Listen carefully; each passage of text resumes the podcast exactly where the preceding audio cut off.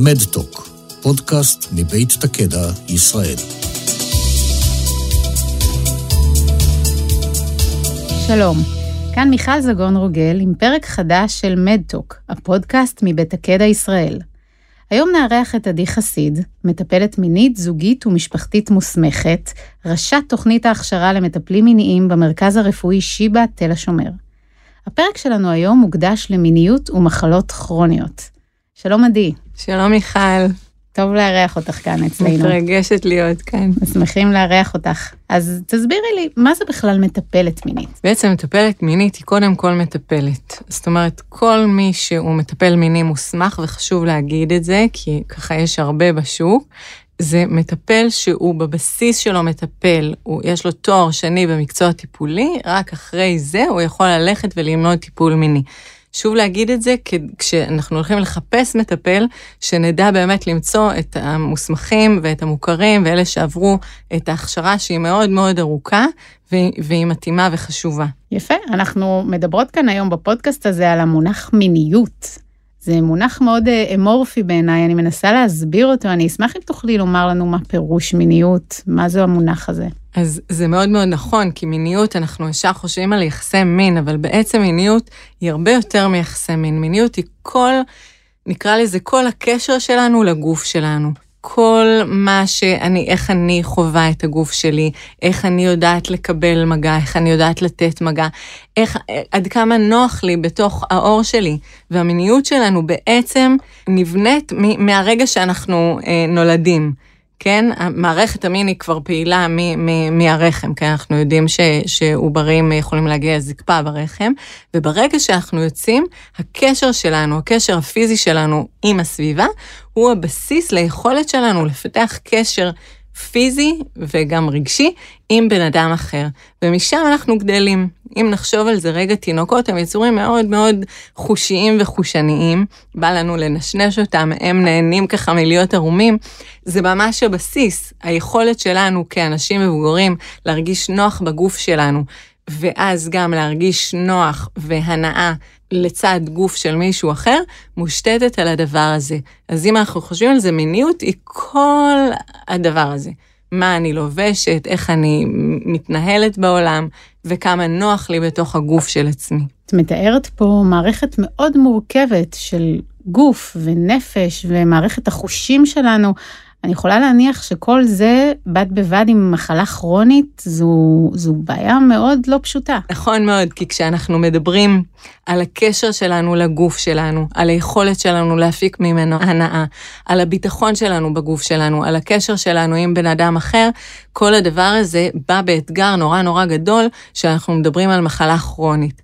כי מה קורה לנו כשאנחנו חולים? הגוף שלנו כאוב, אנחנו לא מרגישים בנוח בתוכו, הרבה פעמים אנחנו מרגישים לא טוב, לפעמים לא נעים לנו להיות באינטימיות עם מישהו אחר, לפעמים נורא נורא קשה לנו אם הגוף כל כך כואב, אה, קשה לנו להפיק ממנו הנאה.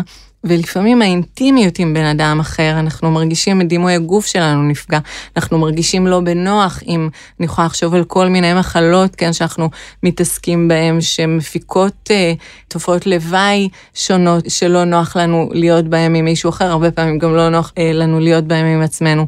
וכל הדבר הזה הופך את הדבר הזה שהוא מיניות לדבר נורא נורא מורכב.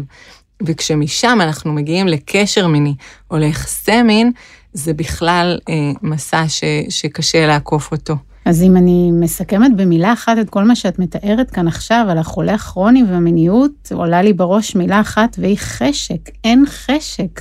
איפה משחק אה, תפקיד החשק בסיפור הזה? זה נכון מאוד, כי חשק זה כאילו נתפס אצלנו כבסיס למיניות. בשביל שאנחנו נהיה בסיטואציה שבה אנחנו רוצים להיכנס לסיטואציה מינית או לפעילות מינית, נכון, אנחנו חושבים שחייב שיהיה חשק. עכשיו, חשק זה בכלל, זה מושג מאוד חמקמק. כי כשאנחנו מדמיינים חשק, כן, מה עולה לנו בראש? תמונה כזאת עם הסרטים של אה, איש ואישה קופצים אחד לשני בתשוקה וקוראים את הבגדים. כשבפועל החשק שלנו הוא, הוא לא רק נראה ככה, או רוב הזמן, אם אנחנו עברנו את גיל 16, הוא, הוא לא נראה ככה. אה, אנשים נורא נורא צעירים שההורמונים שלהם ככה מבעבעים, או אנשים בזוגיות חדשה ש, שהיא נורא נורא מרגשת. אני, אני קוראת לזה שלב הפו של הקשר, כן? אנחנו רק עוברים אחד ליד השני, ורק מהפו של, ה, של האוויר אנחנו כולנו מתעוררים. אבל אנשים שנמצאים בזוגיות קצת יותר ארוכה, אה, בטח עם איזשהו רקע קצת יותר מורכב, החשק הרבה פעמים נראה מאוד מאוד אחרת. זאת אומרת שאת ואז... אומרת שממילא החשק דועך עם השנים, או שמשנה את הצורה משתנה, שלו, משתנה. כן. אה, ו- ועוד יש לנו את הנדבך הזה של המחלה הכרונית, נכון. שמעלה עוד הרבה והרבה רבדים שלנו, של הדימוי העצמי שלנו, של המערכת הנפשית שלנו, הפיזית שלנו, הכל ביחד. נכון. מה עושים עם זה? אז לפני עושים עם זה, אני רוצה שנסתכל, שנתבונן רגע ממה החשק הזה מורכב. כי החשק הזה מורכב בגדול משלושה דברים. אחד זה ההורמונים, כן? על זה שאנחנו עושים פו ונדלקים. אמ, ש, שגם הרבה פעמים ב, בעקבות, בגיל או בעקבות כל מיני מחלות או כל מיני טיפולים, אה, הם נפגעים, ואז הרכיב הזה יורד, אבל הורמונים זה משהו שככה מאוד משפיע לנו על החשק. הרכיב השני זה החוש, התחושה הגוף, התחושה בגוף שלנו, אה, שגם פה יש לנו איזה עניין. והרכיב השלישי זה ה mind שלנו, זה כל החיבור הזה של הגוף והנפש בתוך הראש שלנו, והתפיסות שלנו, והחינוך שלנו, וכל הדבר הזה. ושלושת המרכיבים האלה מייצרים לנו את החשק. עכשיו, אנחנו יכולים לטפל בהם בכל אחד בנפרד. ורגע אחד קודם אני אגיד עוד משהו אחד, שחשק הוא רכיב אחד במוטיבציה זוגית או אישית אה, להיכנס לסיטואציה מינית. כי יש עוד המון המון מרכיבים, וכשאנחנו מסתכלים, נגיד, תחשבי על עצמך, אה, לא יודעת, חזרת משבוע עבודה, אה, ואת נורא נורא יפה, וקבעת עם חברות לצאת ביום חמישי בערב, ווואלה, באת הביתה, אין לך חשק, אין נכון? חשק. את נורא נורא אוהבת את החברות שלך, אבל אין לך חשק. אבל אז את תגיעי הביתה, תשבי על הספה, תגידי, יואו, איך לא בא לי? ואז יקרה שם משהו, מה יקרה? תתחילי לחשוב, תגידי, רגע, אבל הבטחתי להם, ובסוף אני אוהבת אותם, ונורא נורא התחשק לראות אותם, ובטוח שכשניפגש יהיה כיף. ואז את אה, תקומי, ותתקלחי, ותתאוששי, ותתארגני, אה, ותצאי מהבית. ופתאום יהיה טוב, ופתאום יהיה כיף, ויהיה נורא כיף איתם, ותחזרי בערב הביתה ותגידי, וואו, איזה מזל שיצאתי. זאת אומרת, עצם הידיעה של לצאת מהקומפורט זון שלי יעשה לי טוב, היא כבר מעוררת איזה צעד קדימה. בדיוק, היא נותנת לך מוטיבציה. והמוטיבציה הזאת חשוב שנכיר בה, כי היא מפעילה אותנו הרבה, אנחנו יכולים להשתמש בה במקום החשק המתפרץ הזה. והרבה פעמים מחקרים הראו שהרבה זוגות, אם נשאל אותם על המוטיבציה שלהם להיכנס לסיטואציות מיניות, זה ממש לא יהיה החשק הזה שקופצים אחד על השני. זה יהיה כי זה נעים לנו, וזה יהיה כי כשזה קורה זה נפלא, וזה יהיה כי זה מקרב אותנו, וזה יהיה אה, כי זה טוב לנו לזוגיות, וזה יהיה עוד מיליון מיליון גורמים אחרים, כן, אולי חלקם יותר או פחות טובים, אבל יש המון גורמים כאלה, וכשאנחנו נהיה, שנשאל את עצמנו פנימה, מה המוטיבציות שלנו, נוכל ממש לדוג כאלה שיעזרו לנו להיות בתוך הסיטואציה המינית הזאת. זאת אומרת שלתהליך שהוא בבסיסו מאוד פיזי, בסוף יש המון רציונליזציה ואידיאליזציה שמובילים אליו. שזה העבודה של ה mind. זה החלק הזה שה mind, כן, שהקוגניציה שלנו והמחשבות שלנו והאמונות שלנו אה, והרצונות שלנו מתחברים עם הנפש, כמה זה משפיע עלינו. וזה מאפשר לנו להיות בסיטואציות כאלה ולרצות סיטואציות כאלה שהן באמת חיצוניות. עכשיו, אם נחזור רגע לשלושת מרכיבי החשק שדיברנו עליהם, אז גם אם בהורמונים אני קצת אה, נמוכה בגלל המחלה או בגלל תופעות הלוואי של הטיפולים, אה, וגם אם בגוף שלי קצת יותר קשה לי איתו, כי אמרנו כי הוא כואב והוא לא נעים והוא במחלה ואני כבר פחות סומכת עליו, אני יכולה מאוד מאוד לעבוד על הרכיב השלישי, שזה ה mind. אנחנו כל הזמן, כשאנחנו לומדים לעשות את החיבורים האלה, ואנחנו בטיפול עובדים עם אנשים על החיבורים האלה, אה, זה עושה הרבה הרבה טוב. שמעתי אותך באחת ההרצאות שלך, אומרת משפט מעניין, שמיניות טובה מתחילה הרבה מחוץ למיטה. מאוד מסקרן אותי למה את מתכוונת במשפט הזה. זה באמת, מבחינתי זה משפט המחץ. אה, כי, כש, כי אם אמרנו שמיניות היא, היא כל מה שטוב לנו ונעים לנו בגוף שלנו, אז מיניות טובה מתחילה בכל מה שנעים לנו ו, ו, וטוב לנו בגוף שלנו. וזה ממש, וגם מיניות זוגית, היא מתחילה הרבה מחוץ למיטה, ואז זה מתחיל בדרך שאנחנו מצליחים להרגיש קרבה אחד עם השני, ובדרך שנעים לנו להיות ביחד, ובדרך שהקרבה הפיזית נעימה לנו עוד לפני שאנחנו אה, עושים איזושהי, אה, איזשהם מהלכים, כן, אירוטיים יותר או מיניים יותר, ביכולת שלנו להתחבק, ביכולת שלנו אה, להתלטף, ביכולת שלנו אה, לשבת ולהחזיק ידיים. אה, בכמה נעים לנו שאנחנו נוגעים אחד בשני, ואני לא, לא מדברת על, כן, לשבת בערב על הספה אחד אה, ליד השני, מחובקים או קרובים, ולהרגיש ביחד. וזה בסיס ממש ממש טוב. אם אנחנו מדברים, אנחנו יכולים לדבר על השלב הבא של הדבר הזה, כשאנחנו רוצים לעבוד קצת עם עצמנו, כן, במישורים האלה, זה כבר להכניס אולי, אם אנחנו מרגישים טוב ובטוח, אה, וכל המורכבות הגופנית הזאת שדיברנו עליה, שהיא באמת מורכבת, ולהיות ביחד ולהרגיש ביחד נותן ביטחון לעומת כל המורכבות הזאת, שאנחנו כבר לא יכולים לסמוך על הגוף שלנו, והוא לא כל כך נעים, והוא לא כואב, והוא כואב, והוא עושה דברים שאנחנו לא כל כך אוהבים, או שקצת מביך אותנו כשאנחנו מצליחים להיות באינטימיות. אה, בקרבה, כן, אינטימיות זה קרבה, באינטימיות פיזית ורגשית עם בן או בת הזוג שלנו, אנחנו כבר יכולים להמשיך הלאה ולחפש קצת יותר אירוטיקה, וזה יכול להיות בדברים קטנים של חיזור, וזה יכול להיות בדברים קטנים של מגע, אה, וזוגות שעובד להם טוב, אז מין teasing קטנים כאלה, זה צריך להיות מאוד מאוד בהסכמה. כי הרבה פעמים זוגות, כשיש לנו, וכזוגות תמיד יש לנו פערים אה, ברצונות שלנו ופערים בחשקים שלנו, אה, גם זוגות שאין להם שום מחלת רקע, כן? על אחת כמה וכמה, ותכף אני אתייחס לזוגיות כשיש אה, מחלה כרונית ברקע. אה, אבל כזוג שיש לנו פער, אנחנו צריכים לדעת לתקשר אותו.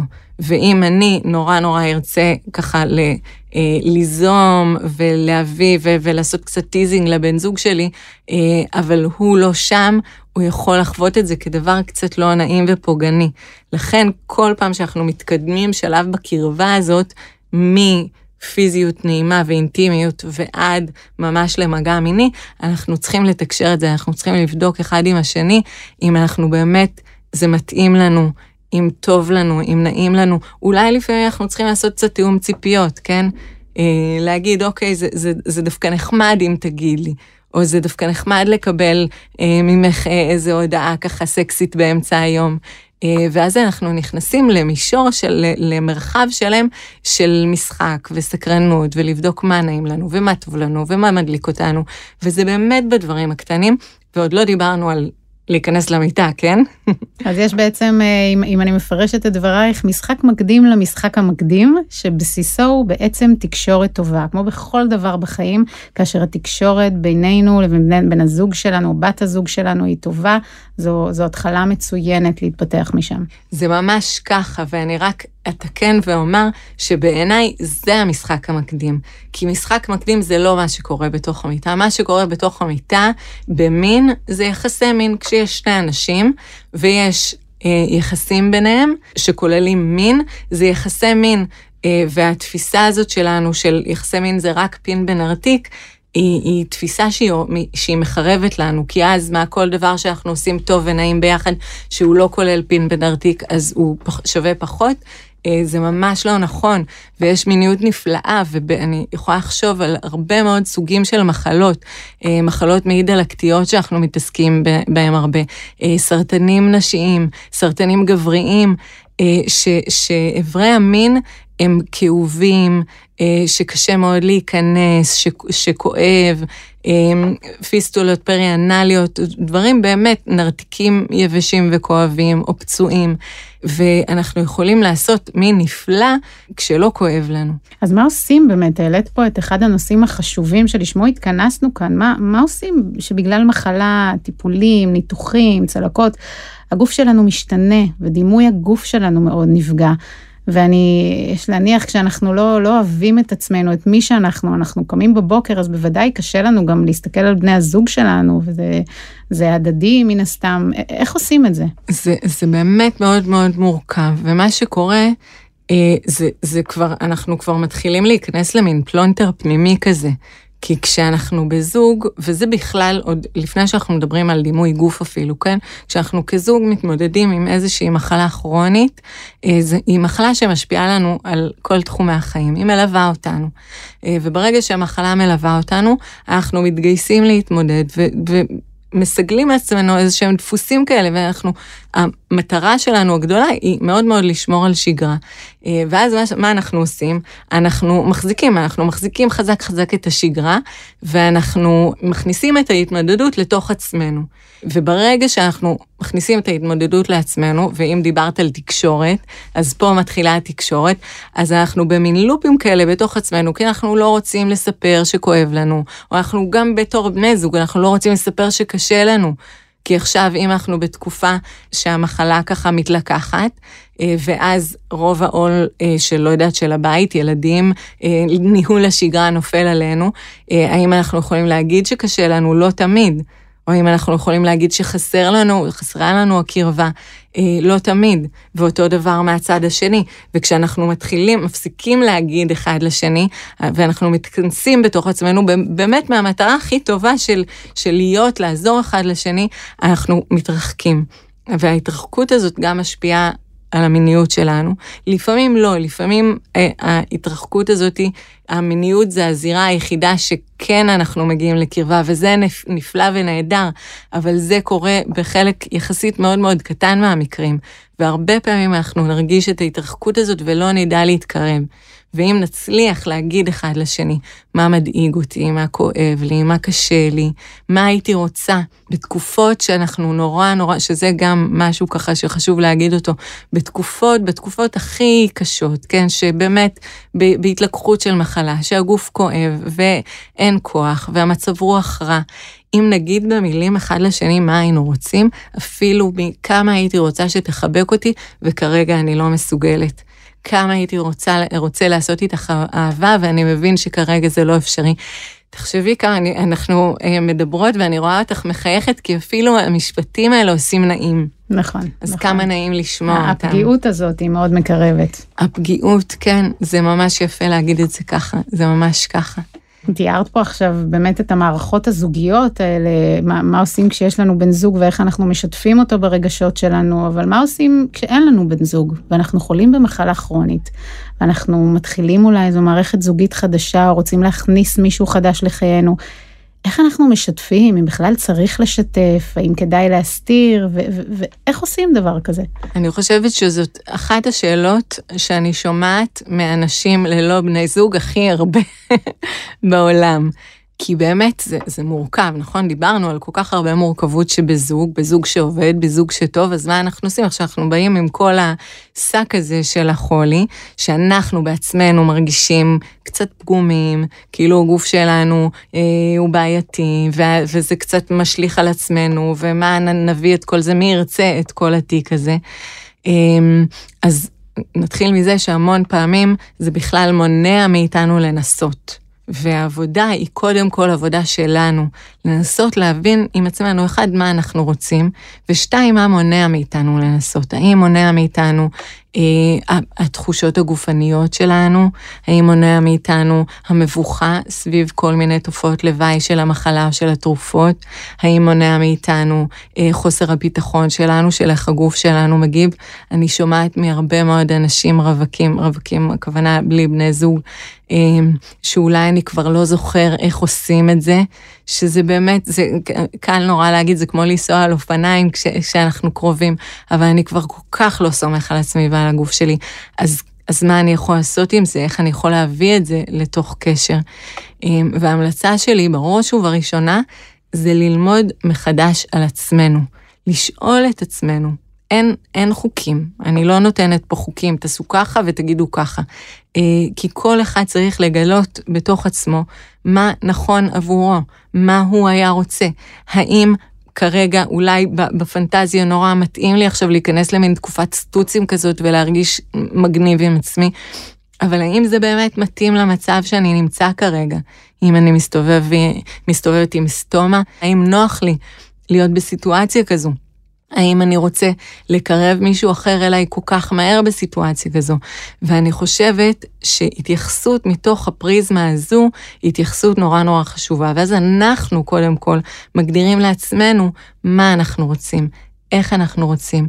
אנחנו נחשוב עם עצמנו איך אנחנו רוצים להגיד את זה, איך נוח לנו להגיד את זה.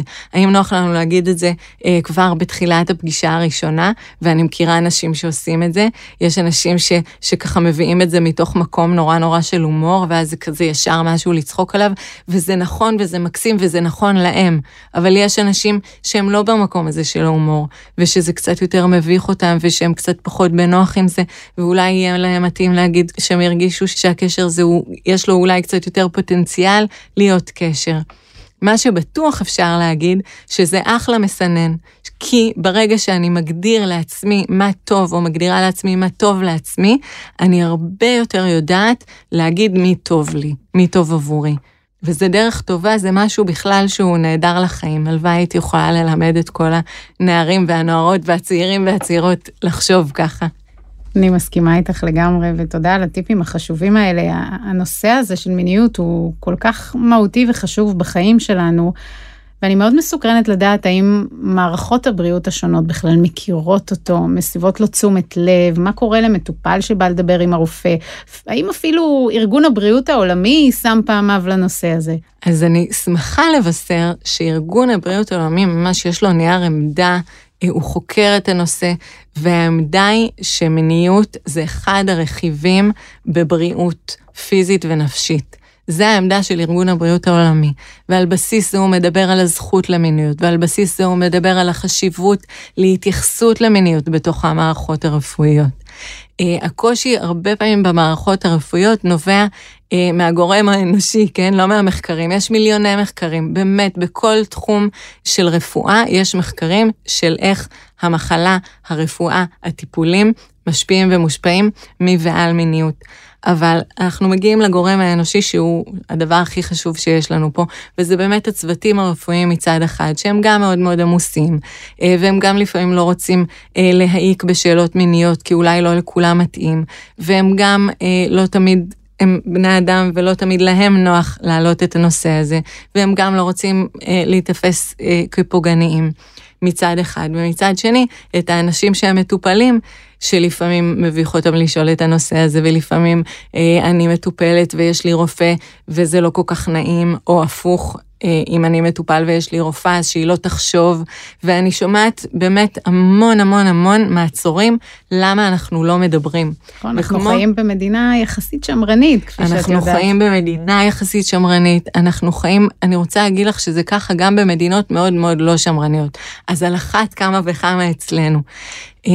ואני חושבת שכמו שדיברנו על החשיבות של התקשורת בין בני הזוג, אנחנו יודעים להגיד את זה נהדר בכל הגורמים, כן, בכל הרכיבים של הטיפול במחלה שלנו מול הממסד הרפואי. כמה תקשורת זה חשוב. לשאול בדיוק את הרופא, תחשבי על האבסורד, כן? אין לנו בעיה לדווח לרופאים על היציאות שלנו ועל הגזים שלנו ועל מה בדיוק נהיה ככה וככה אחרי או לפני שאני זה, וכל כל ה... אמ, כל, כל דבר כל שקשור שלנו, לחלוטין למחלה נראה הגיוני לחלוטין לדווח כן, לרופא, אבל, אבל זה נתפס כמשהו שהוא פחות טבו. קשור. נכון. נכון. ואז אה, ההמלצה הכי גדולה שלי זה לשאול, כי המון פעמים יש גורמים שקשורים למחלה שמשפיעים על המיניות שלנו, אה, אם זה אה, שינויים הורמונליים, אם זה שינויים מבניים, אם זה פציעות, אם זה פגיעות בכלי דם שמשפיעות על יכולת לעוררות, כן, שזה אצל נשים זה, זה עוררות נרתיקית ואצל גברים זה זקפה. כל הדברים האלה משפיעים כמחלה. לפעמים הטיפול הרפואי משפיע, כן, טיפולים כימותרפיים שמשנים אה, הורמונים, אה, סטרואידים, ועוד ועוד, כן, שמשפיע לנו על, על הגוף ועל המחלה ומשנה לנו את הגוף, כן, כימותרפיה שגורמת לנשירה או שגורמת להשמנה, כל הדברים האלה, זה נורא נורא משמעותי, ואולי בתוך כל הדבר הזה יש משהו שאנחנו יכולים לעשות איתו. הרבה פעמים יש. נורא חשוב שנשאל את הצוות הרפואי. אם לא נשאל, לא נדע. ולפעמים גם כשאין דברים פיזיים בטיפול תרופתי או באיזשהו משהו קונקרטי שרופא יכול להגיד, רופא יכול להפנות. נגיד לנו, לשירות הסקסולוגי בשיבא, מגיעים הרבה מאוד אנשים שבאים והרופאים שלנו לא רלוונטיים, אבל אנחנו כן עובדים ורואים מה אנחנו כאנשים יכולים לעשות עם המיניות של עצמנו. ו- וזה הטיפול, הטיפול המיני הוא בעיקר מתרכז בזה, בתפיסות שלנו, במעשים המיניים שלנו, במעשים האישיים שלנו, במעשים הזוגיים שלנו, באיך אנחנו ממקסמים את הסיטואציה. ונורא נורא חשוב, אני מזמינה את כולם לבוא ולשאול ולדבר על זה, לפעמים אפילו פגישה אחת של התלבטות וייעוץ מורידה עול נורא נורא גדול. עדי, האם השירות הזה קיים בכל בתי החולים? ברוב בתי החולים, במידה, בשיבא הוא מאוד מאוד גדול יחסית לבתי חולים אחרים, אבל ברוב בתי החולים, ואני כן יכולה בשמחה רבה לשלוח לאתר איתם, האתר של האגודה הישראלית לטיפול מיני, יש רשימת מרפאות ומטפלים אה, מוכרים ומוסמכים שאפשר להיעזר בכולם, לכולם אה, יהיה את המענה. מידע כל כך כל כך חשוב. תודה רבה לך, עדי חסיד, שהיית איתנו כאן היום, ותודה לך, לה... מיכל, לעונג הוא לי. תודה על הטיפים החשובים, שאני יכולה לסכם אותם במילה אחת, שאני אחזור עליה שלוש פעמים, תקשורת, תקשורת, תקשורת. ממש ככה. זה כנראה הבסיס להכל. תודה, עדי. עד כאן בפרק הזה של מדטוק. תודה למטפלת המינית, עדי חסיד, ותודה לכם שהאזנתם. אם יש לכם שאלות נוספות, אתם מוזמנים להציגן לצוות המטפל בכם. תודה.